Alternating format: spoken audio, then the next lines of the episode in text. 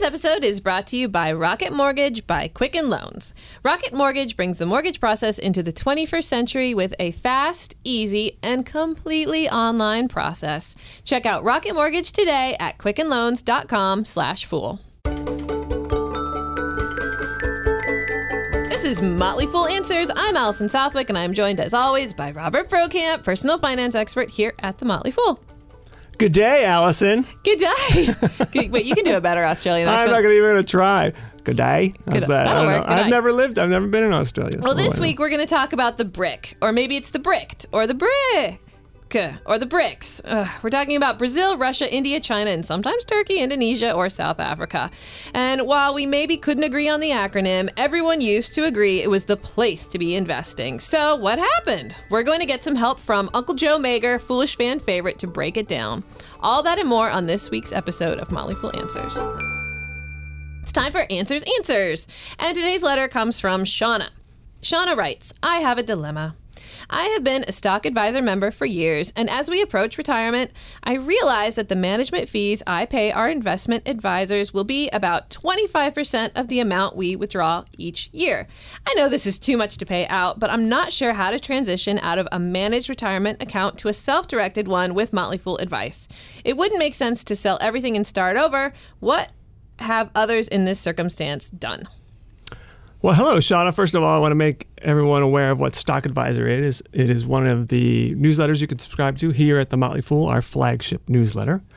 Um, and I'm going to take a guess, Shauna, why you are estimating that you're going to pay about 25% of your portfolio withdrawals of your portfolio withdrawals in retirement to your financial advisor, and that's because many people have heard of the rule of thumb of how much you can take out of your portfolio in retirement. It's called a safe withdrawal rate, and that rule of thumb is four percent. Um, some people think it nowadays should actually be a little higher. Some people think lower, but still a good rule of thumb. So you take that out in your first year of retirement, and then you adjust it for inflation afterwards. But you also have a financial advisor, and a common way to pay a financial advisor is an annual fee. And these days, the average is around one percent. So if you're going to take out four percent, but you're paying advisor one percent, that's a large percentage Yeah. of your retirement income. Yeah. So I think you're right to be concerned about this. And you're also right because if you look at the studies that determine this 4% safe withdrawal rate, and again, other studies will have it a little higher, a little lower, but most of them either didn't incorporate the fees that you pay advisors or they, they assumed the fees would be like 0.2% to just assume you were investing in index funds. When you then incorporate a fee like 1% to a financial advisor, the safe withdrawal rate actually goes down quite significantly. So it is an important thing to consider. So, my first piece of advice to you is to evaluate the investment advisor. Sounds to me like you're not satisfied, so you should definitely move on. But anyone else in that situation, you want to see first of all, are they providing superior investment advice?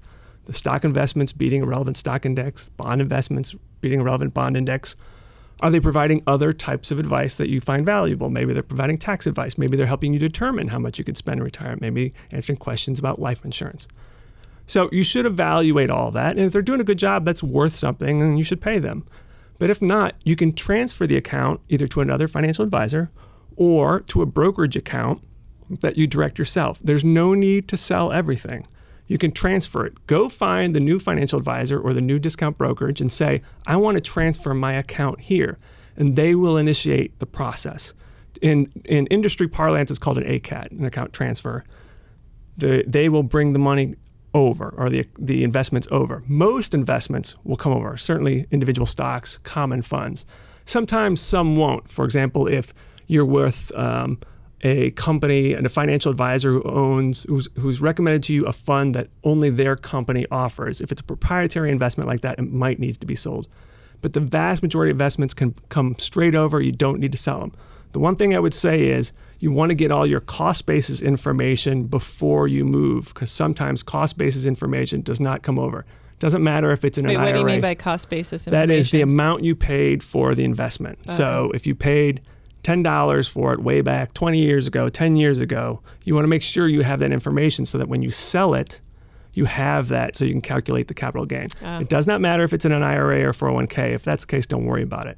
Um, and these days, anything that you've bought recently, the cost basis information has to come over. But for older investments, a lot of the information can get lost when you go to a new account. But there's no reason to stay with a bad financial advisor. Choose a better option. transfer the account. You don't need to sell everything. It's time to thank Rocket Mortgage by Quicken Loans again for sponsoring our show. If you like this show, Rocket Mortgage helps keep us going. And if you don't like the show, why are you even listening right now? Anyway, with Rocket Mortgage, you can easily share your bank statements and pay stubs at the touch of a button, helping you get approved in minutes for a custom mortgage solution that's been tailored to your unique financial situation, all from the comfort of your couch. So, if you're looking to refinance your mortgage or buy a home, check out Rocket Mortgage today at quickenloans.com/fool. Equal housing lender licensed in all 50 states and MLSconsumeraccess.org number 3030. Joe Magyer, one of my favorite fools and now CIO of Lake House Capital, is here. Hello. Joe! If you're a longtime listener of Motley Fool Money or Market Foolery, you'll remember beloved Uncle Joe Magyer. He left us for Australia how many years ago? Three and a half. Yeah, to go work on Fool AU. Uh, but he's visiting this week, so we dragged him into the studio just like every other podcast because we love him. Yeah, and now I'm an uncle, like a real uncle, which is why I came back for the visit. Why? Congratulations. Why Yeah, was your nickname Uncle Joe? Like, Because just- I, I got into this big cranky fight uh, with Bill one time about Amazon and Walmart, and it went on for a pretty long time. And Chris was like, "You sound like an angry uncle," and I was like, "Maybe a cranky uncle." I thought the angry part was unfair. Yeah. well, we brought you in to give us an appraisal of the brick. So you are based in Australia. You've turned I am your a back. Mason. You've turned your back on the United States, but I thought you would be able to provide us a unique perspective that's maybe not colored by our you know, our jingoist glasses here in America. so, first, some history uh, with the brick. Are we ready? I might mess this up, so you guys feel free to chime in whenever. Sure. All right, the acronym BRIC has been around since 2001. It was coined by Jim O'Neill at Goldman Sachs in a paper titled Building Better Global Economic Bricks. Cute, right? Right. Get it? A little bit of a pun. Yeah. The paper proposed that over the coming 10 years, the weight of the bricks, haha, literally, he did say the weight of the bricks, will grow and continue um, and have a significant impact on the global economy. Basically, the brick was on the brink of something great. So, Are you going to tell us what's in the brick? yeah, okay. So in the brick was Brazil, Russia, India, China, sometimes Turkey, sometimes South Africa, sometimes Indonesia. Yep. Bricks. Bricks. um, so it depends on who you ask. So fast forward 10 years, and I had just started working at the Motley Fool. Joe and I were buddies. Like we talked, we probably emailed on a daily basis Daily. because he was so great about doing interviews. I would be like, CNBC wants to talk about blah, and he'd be like, I'll do it, and he would do it. He was the best. All right. So fast forward 10 years, I'm working at the Motley Fool, and people were still talking about the promise of the brick.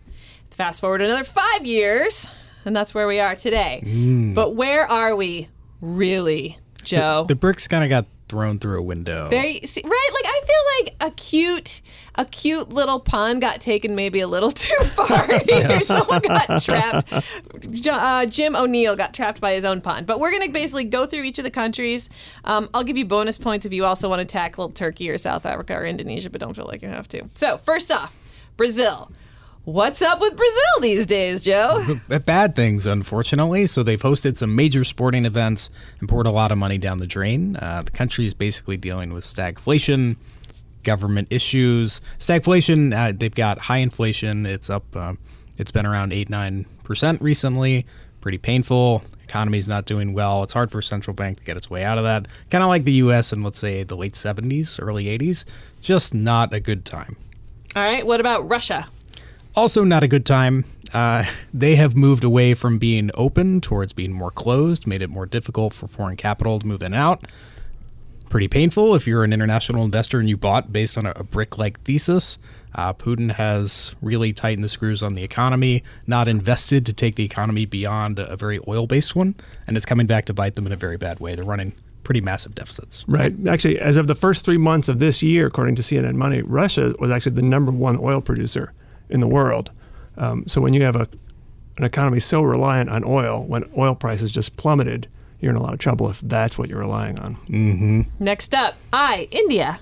India. So this is a bright spot. Um, the country has been a little slower relative to others at points, but I like where the country's going over the super long term. And I think Modi is doing a great job of liberalizing the economy in India. However, it's a super, super long term play. There's a lack of infrastructure. Uh, bureaucracy is run amok. There's a lot to be cut through there, but I think there's still a very bright future in the country, but it's going to be a slower burn than China has been. All right, then that brings us to China. Yeah, so China, um, okay, looking back, China has definitely been the star student or the strongest part of the BRIC, uh, and they have grown at very high rates for a very long time. However, that has been significantly fueled by debt. So between 2007 2014, the aggregate debt in the country quadrupled. That's, a lot. Sounds like a lot. Um, and the pace at which they've grown their debt load during that time, the only four countries that were comparable were three of them were pigs and the other was Singapore. Um, not really a group of countries that overall you want to be associated with. And roughly speaking, if their debt increased by the same proportion, again, from 2007, 2014, again, seven years forward, they'd be in league of where Japan is in terms of debt to GDP. And Japan is choking on debt, they're drowning. So it's not a sustainable situation. Uh, I went to China early last year for a couple weeks, came away extremely bearish.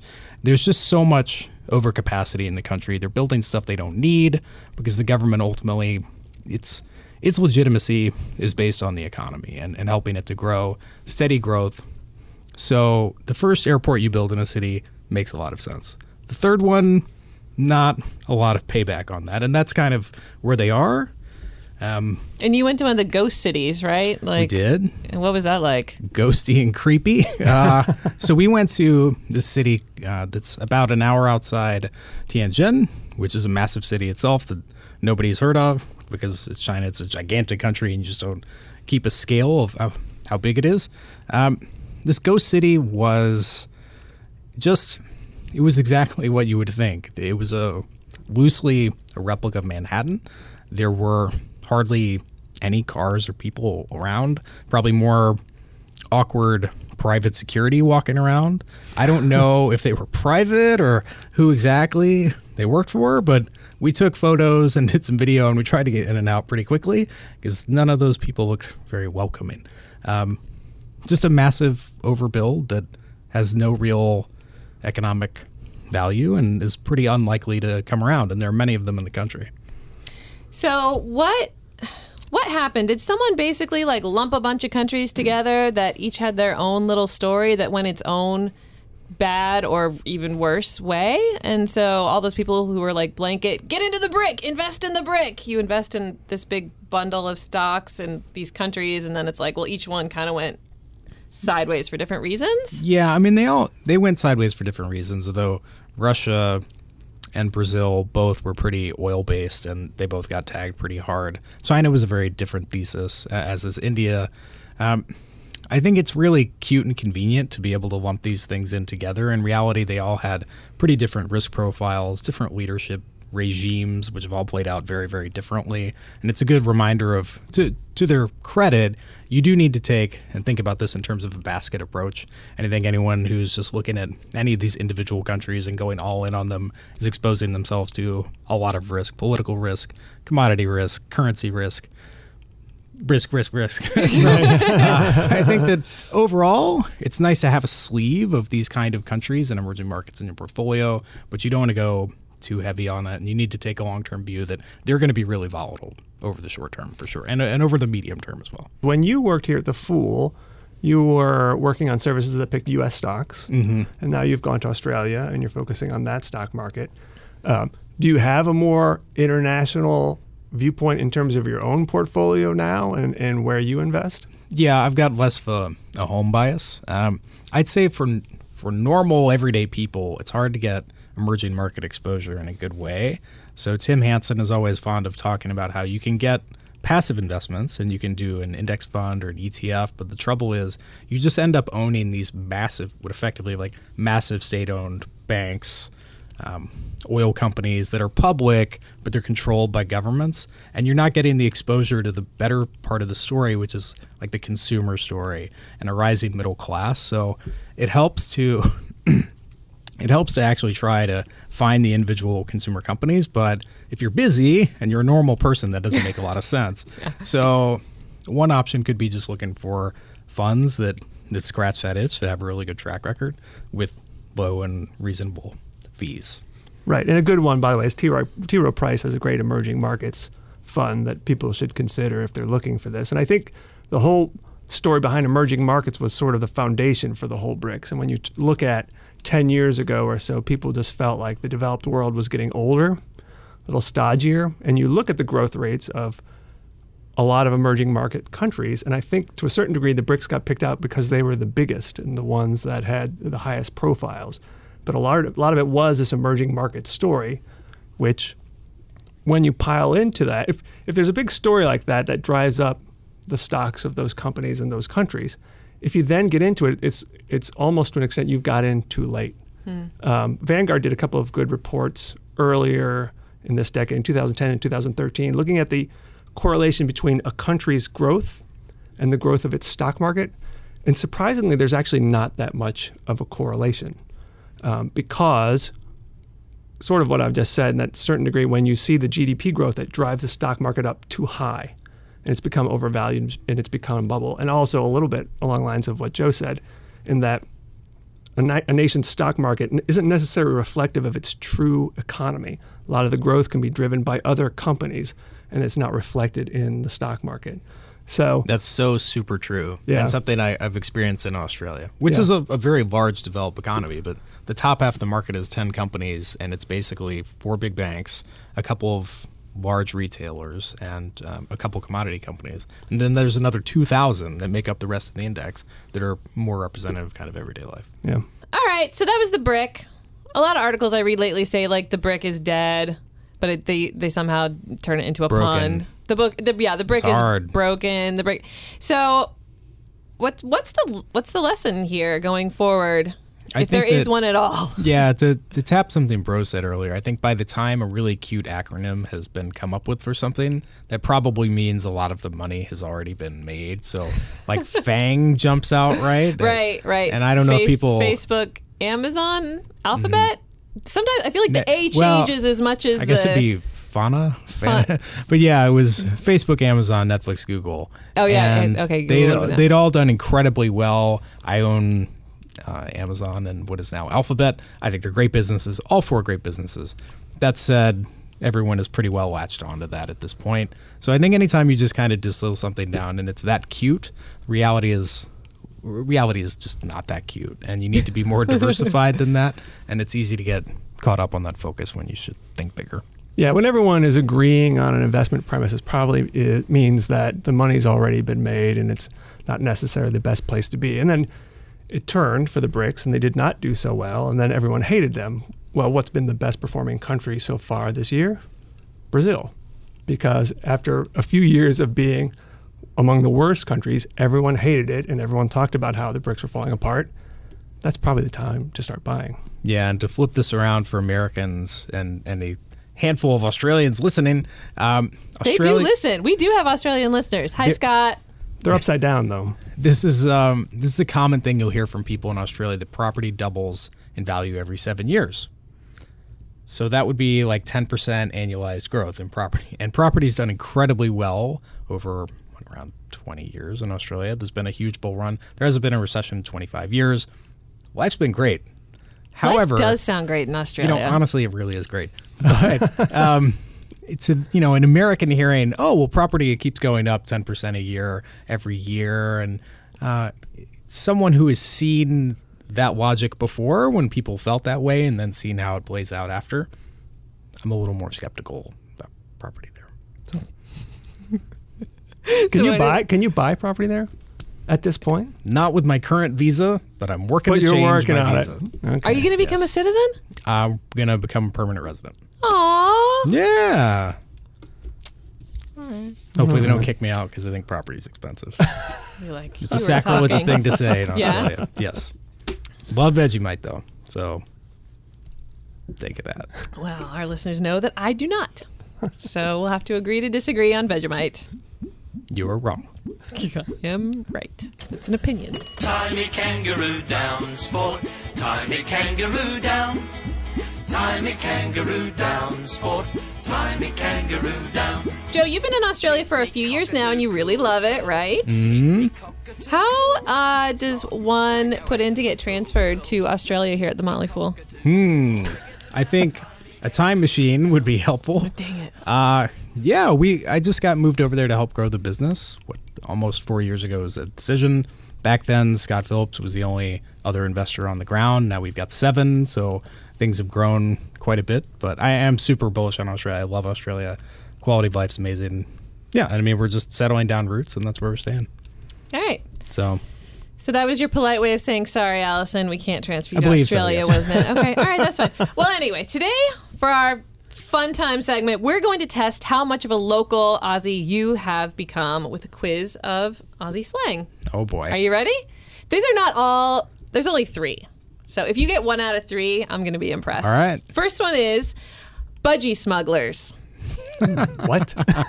that is um, that's like a, a male like swimsuit that's kind of like a speedo. It's like a speedo. It's in the Oxford English Say- Dictionary. Say that word again, please. budgie, which is a bird, smuggler. is what they call a really tiny little speedo. Yeah. I'll let you figure out why. Okay. Good job. See? Ding, ding, ding, ding. You got one right. Do you own a budgie smuggler? No comment. Okay. when in Australia, you know. When smuggling budgies. All right, the next one is, and this one I had to talk to Peter Varley to make sure I was pronouncing it correctly. Furphy. I don't know what that one is. Peter Varley, by the way, from Australia. Yeah, he's, He's a fool. legit. Yeah. Yeah.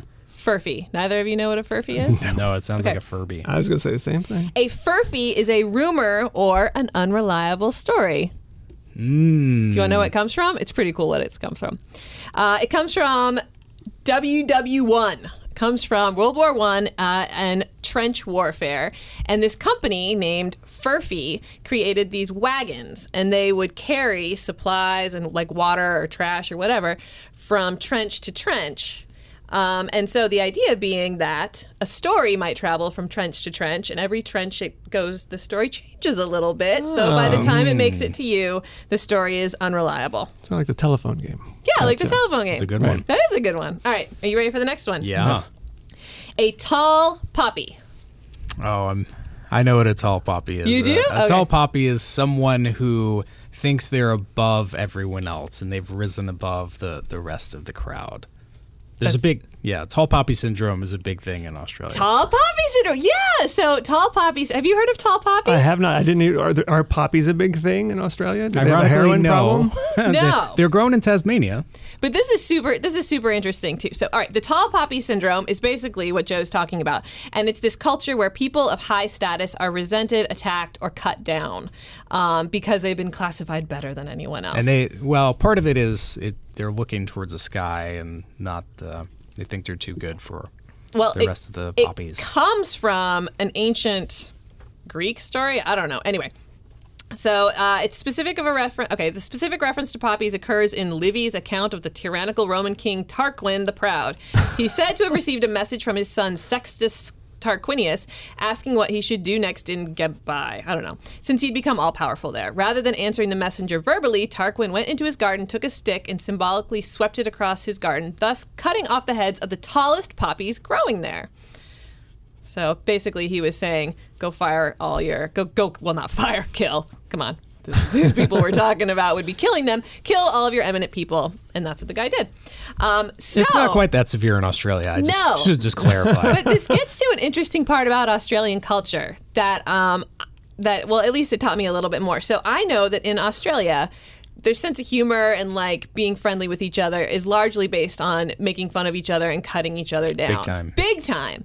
And this goes to a deeper part of Australian culture where we're all equal yes. Which yes. I didn't really I didn't really think about. I knew that they they were big on like taking the piss out of each other, as the saying goes. Yes. Uh, but I didn't realize that they had this strong, strong sense of equality. Yes, it's like a broad concept, like mateship, basically, is that everybody is equal. And a, a simple, clean example that Americans could get is that if you get in a cab in Australia and you were to sit in the back, that'd be considered insulting. to the Really? driver. They'd be like, well, what's the matter? Are you too good to sit up front? The Really? driver. Huh. So of course sure. I inadvertently offended numerous cab riders. You got two out of three. I'm pretty Congratulations. that. great. I, I That's think the guys back home will be impressed. You're going to get Carl too. Kasell's voice on your voicemail. No, wait, that's another radio show. That's show. a different show. I wish we were as funny as them. Uh, anyway, uh, what about you? Do you, what's like? What do you think is some interesting slang that you've learned while you've been in Australia? Gazumped. I love gazumped. What is gazumped? So gazumped is like you've made a bid on a property, you're excited, you're going to buy it, but at the last minute, someone swoops in and tops your offer, and they get the house. They gazumped you. Man, Real estate really is a big deal in Australia. Yeah, I think that word is awesome. Gazumped. Gazumped. Today, you actually gave a speech to uh, fools who chose to hear your speech, and you talked about an index in Australia, the S&P ASX Small Ordinaries Accumulation Index. Just rolls off the tongue. It does. Are ordinaries, is that what they call stocks? That's basically yeah, common stocks. Interesting. Any other financial terms that are different there? Do they call them stocks? They call them shares like they do in England. They, they do sh- do use shares. Sometimes you might also say stock. I'm pretty sure I get it wrong a lot of the time, Got but it. I do my best, and I, I do my best to drop. Uh, anytime I say Z, I would say Z. I'm pretty good about changing my Z's to S's, so Australians would know what I'm talking about and make an effort. But Thanks for coming and visiting with Thanks us. for having me. and Great to see you again, Joe. Yeah. show. All together now, time me kangaroo down, sport. Time me kangaroo down. Time me kangaroo down, sport. Time me kangaroo down. That's the show. I want to thank Gary and Candace for sending us a postcard from Normandy, Kirk from the Minnesota State Fair, and Kareem from Kazakhstan. wow. Isn't that cool? Yeah, Kazakhstan. that's really cool. Ah, the show is edited Lara larrikinly by Rick Engdahl. Apparently, larrikin is a sl- Aussie slang for a rowdy youth. I don't know, whatever. uh, our email is answers at fool.com. Uh, if you haven't left us a review on iTunes, we surely would appreciate it, or wherever you listen to the show. Um, it helps us rise in the rankings and get new listeners, and everybody wins. And we just kind of feel good about ourselves. And it doesn't, well, assuming it's like good feedback. Yes, if it's bad feedback, go leave it on some other website that doesn't really exist or something like that. I don't know. Just don't go. Just don't go to iTunes. Okay. Uh, for Robert Brokamp, I'm Allison Southwick. Stay foolish, everybody.